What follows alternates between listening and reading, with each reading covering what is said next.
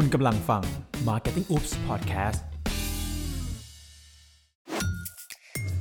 Oops Unbox Idea เปิดกล่องส่องไอเดีย สวัสดีค่ะ Oops Unbox Idea วันนี้เราก็จะมาชวนพูดคุยเกี่ยวกับเทรนด์โฆษณา แคมเปญการตลาดใหม่ๆ ที่น่าสนใจนะคะ วันนี้เราก็อยู่กับ CCO Wonderman Thompson นะคะ คุณไผ่ภาควรรณศิริค่ะ สวัสดีค่ะ สวัสดีครับ ขอเรียกน้องไผ่แล้วกันนะคะ จะได้แบบว่ากันเองนิดนึงได้เลยนะคะพี่เทรนด์วันนี้ที่เราจะไม่พูดถึงไม่ได้เลยนะคะ ก็คือ AI ครับ ตอนนี้มันมาแรงมาก ๆ ก็เลยอยากให้ไผ่ลองมาช่วยแชร์นิดนึงนะคะว่า AI ตอนนี้มันสามารถที่จะมานำมาใช้ในงานแคมเปญโฆษณาการตลาดอะไรยังไงได้บ้างคะตอนนี้ ครับ จริงๆ ผมว่า AI มันมันมันถูกใช้อยู่ในทุก industry แล้วเนาะเราว่าเราว่าจริงๆ มันเป็นเทรนด์ที่ อย่าเรียกว่าเป็นเทรนด์เลยมันเป็นสิ่งที่เริ่มจับต้องได้มาก ๆ ในครับในปี 2 ปีที่ผ่านมาเนาะค่ะแล้วก็เริ่มใช้งานได้แบบกว้างในวงกว้างเนาะโดยเฉพาะในวงการโฆษณาซึ่งจริง ๆ เรา adopt สิ่งนี้กันมาสักพักแล้ว แต่ว่าเราเริ่มนำมาใช้หลังบ้านก่อน แล้วก็ตอนเนี้ยเราเริ่มที่จะสามารถนำมาใช้ในการ deliver แคมเปญให้กับลูกค้าได้จริงๆอะนะครับ มันมีการใช้งานมันมีหลายแพลตฟอร์มให้เราได้ลองใช้ เมื่อก่อนเราอาจจะเริ่มจากแค่การทำ layout ไปขายลูกค้า เดี๋ยวนี้เราเอามันมาช่วยอยู่ในแกนกลางของการ deliver งานได้จริง ๆ ซึ่งซึ่งเราว่ามันเป็นสิ่งที่มันทำให้ Creative มัน borderless มากขึ้น มันช่วยให้ supercharge ไอเดียที่เมื่อก่อนมันอาจจะ limit ที่ เฮ้ย man hour ไม่พอคนทำไม่พอเข้าใจหรือจำนวนปริมาณงานที่มันมาก ๆ เราไม่สามารถ deliver มันได้ แต่พอมันมี AI เข้ามาช่วยอะมันสามารถทำให้เรา deliver งานได้ ในในเชิงของ execution นั่นคือส่วนหนึ่งเนาะมันยังมีเรื่องของในเชิงของการ integrate เข้ามาสู่ไอเดียด้วย ซึ่งการใช้ไอเดียที่มี AI เป็นส่วนประกอบอะเดี๋ยวนี้ก็เริ่มเห็นงานแบบนี้เยอะขึ้น เราว่ามีสินค้าหรือแบรนด์บางอย่างที่เอามาช่วยในการสร้าง Product ด้วยซ้ำเนาะ เราว่าจริงๆเป็นเป็น tools ที่ทุกคนมันกลายเป็น mandatory แล้วแหละที่ทุกคนต้องใช้กัน และใครเชี่ยวชาญในการใช้ได้มากแค่ไหน แล้วก็สามารถ integrate มันเข้ากับ brief หรืองานที่ได้รับมอบหมายมาจากลูกค้า แล้วใช้มันให้เป็นประโยชน์ที่สุดกับลูกค้าได้มากแค่ไหนอืมตอนนี้ AI งานไหนที่ไผ่รู้สึกว่าเออ มันโอเค มันชาร์ปมันจีเนียสตรงนี้มาก ถ้าถ้าให้พูดถึง คานปีที่ผ่านมานะมันก็เป็นค่ะเราว่าจริงๆ เราเริ่มเห็นงาน AI มากขึ้น แต่ว่าในเชิงของปีที่แล้วมันจะเป็นงาน AI ที่ใช้ในเชิงของต้องการ PR headline เป็นเชิงของ stunt เป็นเชิงของการใช้มันในรูปแบบของแบบให้คน wow กับ AI มันไม่ได้ถูก integrate เข้ามาเป็นส่วนหนึ่งของมันงานแค่ just a wow ใช่แคมเปญผมว่าเทรนด์ปีหน้าจะปีที่กำลังจะเกิดขึ้นที่กำลังจะถึงเนี้ยผมว่ามันจะ integrate เข้ามาอยู่ใน part ของ งานมากขึ้น ของไอเดียมากขึ้นของการ deliver execution มากขึ้นเนาะมันจะไม่ได้อยู่แค่แน่ PR headline อย่างเดียวแล้ว น่าจะเป็นสิ่งที่ sustainable ในการอยู่กับพวกเรามากกว่าอืมย้อนไป 2 ปีที่แล้วพูดถึง Metaverse ปีเดียว Metaverse หายเพราะเจอ AI มา ทุกอย่างคือตอนนี้แทบจะใช้กันหมดแล้วนะครับค่ะก็งานจริงๆเมืองนอกปีที่แล้วอย่าง High ก็มีการใช้เอิ่ม AI เข้ามาเป็นส่วนประกอบอมเราเห็นใน ล่าสุดก็มีงานประเภทงานโค้กของเมืองนอกที่ใช้ ค่ะ AI ในการ generate รสชาติใหม่อ๋อ ขึ้นมานะครับเราว่าหรือ even ในบ้านไผ่เองอะก็ค่ะมีการใช้ AI เข้ามา integrate กับไอเดียมากขึ้นเพื่อไปเสนอลูกค้าเนาะเรามีงานอย่างประเภทเอ่อบุญถาวรที่เราทำดอโปสเตอร์ อ่าที่ให้คนเข้ามาดีไซน์ค่ะ เอิ่ม เพื่อมาตอบคำถามว่าคุณอยากได้พื้นที่แบบไหนนั่นนู่นนี่ แล้วเราใช้ AI อะเป็นตัวช่วยในการ generate ภาพ ซึ่งตอนเราก็ใช้ Mid Journey ซึ่งผมว่าจริงๆอะมันทำให้งานที่เมื่อก่อนอะเราต้องเข้ารีทัชห้องอาร์ตไปเข้า Production House อะ การ deliver ประตูเป็นพันประตู ห้องเป็นพันห้องอะมันใช้เวลากันแทบจะเป็นหลายเดือน แต่เดี๋ยวนี้มันสามารถเกิดขึ้นได้แบบ almost real time อ่าเข้าใจได้เลยเนาะหรืองานอย่างประเภทที่เราทำกับ Rosa เราก็ใช้ Database ของ AI ที่มันรู้จักคนไทย มันรู้จักคนมันมี insight ของผู้คนน่ะแล้วก็มา tackle กับ brief ที่มันพูดเรื่อง เอ้ย คนไทยมีปัญหาเรื่องเย็นนี้กินอะไร แล้วทุกคนจะตอบว่ากินอะไรก็ได้เนี่ยเป็นปัญหาบ้านแตกเป็นปัญหาโลกแตกเฮ้ยคำว่าอะไรก็ได้ ลองให้ AI มันช่วยหากินอะไรมาก็ได้ว่าโคตรยากเลยนะ เอออะไรก็ได้ที่คนไทยชอบที่สุดอะไรก็ได้เออที่ของเหลือในตู้เย็นของคนไทยมากที่สุดอะไรก็ได้ที่จับต้องได้ง่ายที่สุดของคนไทยคืออะไร เราก็ช่วยให้ไอ้เจ้า Chat GPT เนี่ย AI เนี่ยมาช่วย generate เมนูมันก็สามารถ generate ได้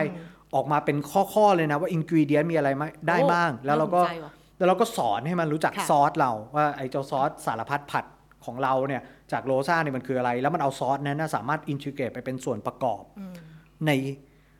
อินกิเดียนในในเรซิปีที่มันสักเจสออกมาได้ ก็กลายเป็น เมนูอะไรก็ได้ 0 0 1 0 0 2 0 3 0 4 0 5 ออกมาจาก AI แล้วเราก็ทำเฟสต่อไปก็คือการที่ให้คนสามารถเข้ามาพร้อมค่ะคุยกับ Microsoft ของเราได้ ในการที่สามารถ generate เมนูอะไรก็ได้จากความต้องการของคุณจริง ๆ โดยที่มี AI อะเป็นตัวช่วยในการทำให้มัน make sense ทำให้มันคุกได้จริงทำให้มันเป็นอาหารได้จริงๆอืมแล้วว่าเนี่ยมันคือมันไม่ใช่ถูกเอามาเล่าแค่เป็น PR บางหน้าเนาะมันถูก integrate มาอยู่ใน part ของ ของไอเดียจริง ๆ แน่นอนมันมันยังอยู่ในเทรนด์เนาะคนก็อยากจะฟังอยากจะค่ะสนใจว่ามันทำอะไรได้บ้าง แต่ว่า as long as เราสามารถเอาเรื่องแบรนด์ หรือเอาสิ่งที่เราต้องการขาย หรือเอาสิ่งที่มันเป็น brief หรือ objective ของลูกค้าเข้ามาเกี่ยวข้องได้แล้วว่านั่นคือการตลาดสมัยใหม่ที่มี AI เป็นส่วนประกอบ ถ้างั้นวิธีวิธีในการคิดงานเนะคะครับเราจะตั้งต้นผ่านที่ว่า เฮ้ย เราจะเอาเทรนด์ ขึ้นต้น หรือเราจะเอาแบรนด์ขึ้นต้น หรือวิธีการคิดที่จะแบบผสมผสานระหว่าง AI กับงาน ที่มันตอบโจทย์ลูกค้า มันจะต้องตั้งต้นจากอะไรอะคะไผ่ครับ ผมว่าจริงๆ วิธีการทำงานควรเหมือนเดิม คือตั้งต้นจากการหาไอเดียก่อน พูดกันชัดเจนในหลาย ๆ เวทีที่พูดถึง AI ว่าจริงๆ AI without idea it will be just a buzzword คือ AI ยังไงก็ต้องเข้ามา supercharge ไอเดียeven แบบเราไปฟัง session ที่เป็นเอิ่ม คนทำ Chat GPT เขาก็พูดว่าเฮ้ยจริง ๆเขาทำมันมาเพื่อ supercharge ให้กับไอเดียหรือความคิดอ่าให้มันสามารถระเบิดออกไปได้จริงๆคือเป็นตัว boost ใช่แต่ไม่ใช่ตัว core ไอเดียถ้าถ้าเกิดเอา AI เป็นไอเดียถือว่าไม่ใช่ไอเดีย ซึ่งเราว่าเข้าใจมันจะถูก crack เหมือนเดิมคือแคร็กจาก brief crack จากปัญหาของลูกค้าที่แท้จริงก่อน เอาไปผนวกกับ insight ของผู้บริโภคที่เราอยากจะคุยด้วยเนาะแล้วเราว่า AI อะมันอยู่ในส่วนที่เฮ้ยมันจะอยู่ใน execution หรือ part ของการช่วย deliver งานออกมา หรือ part ของแก่นของการช่วยหาเอิ่มไอเดียในการไป tackle brief ซึ่งยังไงมันต้องผ่านการ crack brief อยู่แล้ว ซึ่งซึ่งเราเชื่อว่าไม่มีใครที่ หรือถ้าใครที่จะสามารถ เอา AI มาใช้เป็นตัวตั้งต้นเลยอะ่ะผมว่าจริงๆนั้นนั่นจะไม่ใช่งาน communication ที่ที่ perfect อืมโอเค แล้วเราจะต้องระวังอะไรไหมคะ ในการที่จะไม่ทำให้แบบพูดง่ายๆว่าใช้ AI แบบปลอมเปลือกอะอืมสำหรับผมคือเราเราไม่ใช่แค่วงการ creative อย่างเดียวเนาะเมื่อก่อน creative art director อย่างเงี้ยก็ต้องทำ Photoshop ทำ illustration กัน เดี๋ยวนี้ผมว่าเด็ก ร้อยเปอร์เซ็นเป็น generative AI หมดแล้วเนาะลูกค้าก็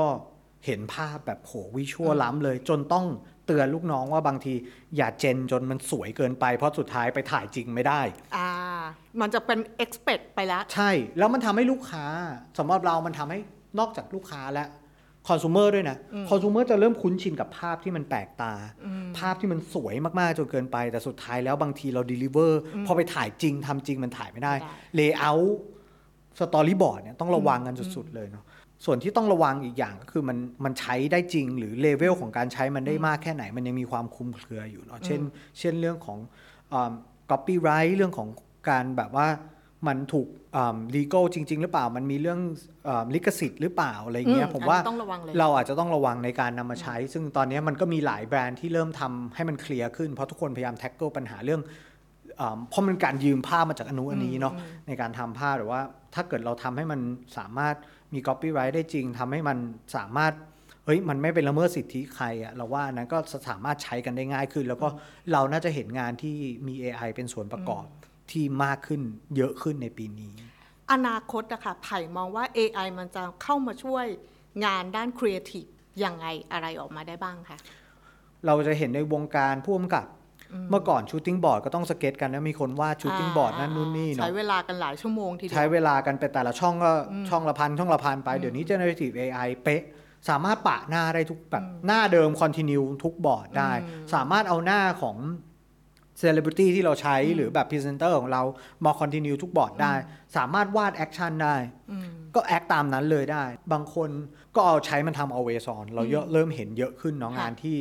รูปเราดูปั๊บเรารู้ว่ามันเป็น AI มัน communicate ได้เมื่อก่อนเราคงใช้การถ่ายง่ายๆ เช่าสต็อก อันนั้นมันเร็วมันก็สามารถเกิดขึ้นได้ ซึ่งซึ่งเราว่าพวกนั้นน่ะมันทำหน้าที่พวกนั้นได้แต่ว่า การใช้ AI ที่เราเชื่อว่ามันจะ empower บน advertising อ่าฮะบนบนงานโฆษณาจริงๆคือมันต้องสอดคล้องกับไอเดียที่เราไป crack brief จริงๆอ่าเราว่ามันจะเป็น challenge ของปีหน้าที่จะเกิดขึ้นคือ ใครที่เอามันมาใช้ได้อย่าง แข็งแรงและลองเทอมที่สุด ไม่ใช่แค่การทำแล้วจบ เรารู้สึกว่ามันเป็นการ integrate power ของ AI เข้ามาสู่ process การทำงานอย่างจริงจังอะ่ะคือคือตอนนี้มันเหมือนเป็นตัว support ได้อ่าแล้วเดี๋ยวมันจะเก่งขึ้นเรื่อย ๆ จนจนมันสามารถทำอะไรได้มากขึ้นเรื่อยๆอย่างเงี้ยเราว่า เราว่าปัจจุบันนี้มันก็มันก็ถูกใช้ค่อนข้างเยอะแล้ว เราเชื่อว่าลูกค้าหลาย ๆ เจ้าก็เริ่มใช้เนอะเอิ่มเราเชื่อว่าเราอ่านเมลของหลาย ๆ คนเนี่ยตอนนี้เริ่มเป็น AI ใช้เขียน AI หมดในแล้วการครับเขียนลูกน้องผมตอนนี้เขียนเขียนหนังสือกันเหมือนเด็กจบปริญญาเอกกันหมดแล้วครับแกมมาถูกต้องไ i ติ้งสวยงามแบบโอ้โหอะไรอย่างเงี้ยแต่ว่าจริง ๆ มันมีบั๊กบางที AI อะมันจะขาดความเป็นมนุษย์ เมลก็จะเป็นเมลที่ขาดความเป็นมนุษย์ ภาพ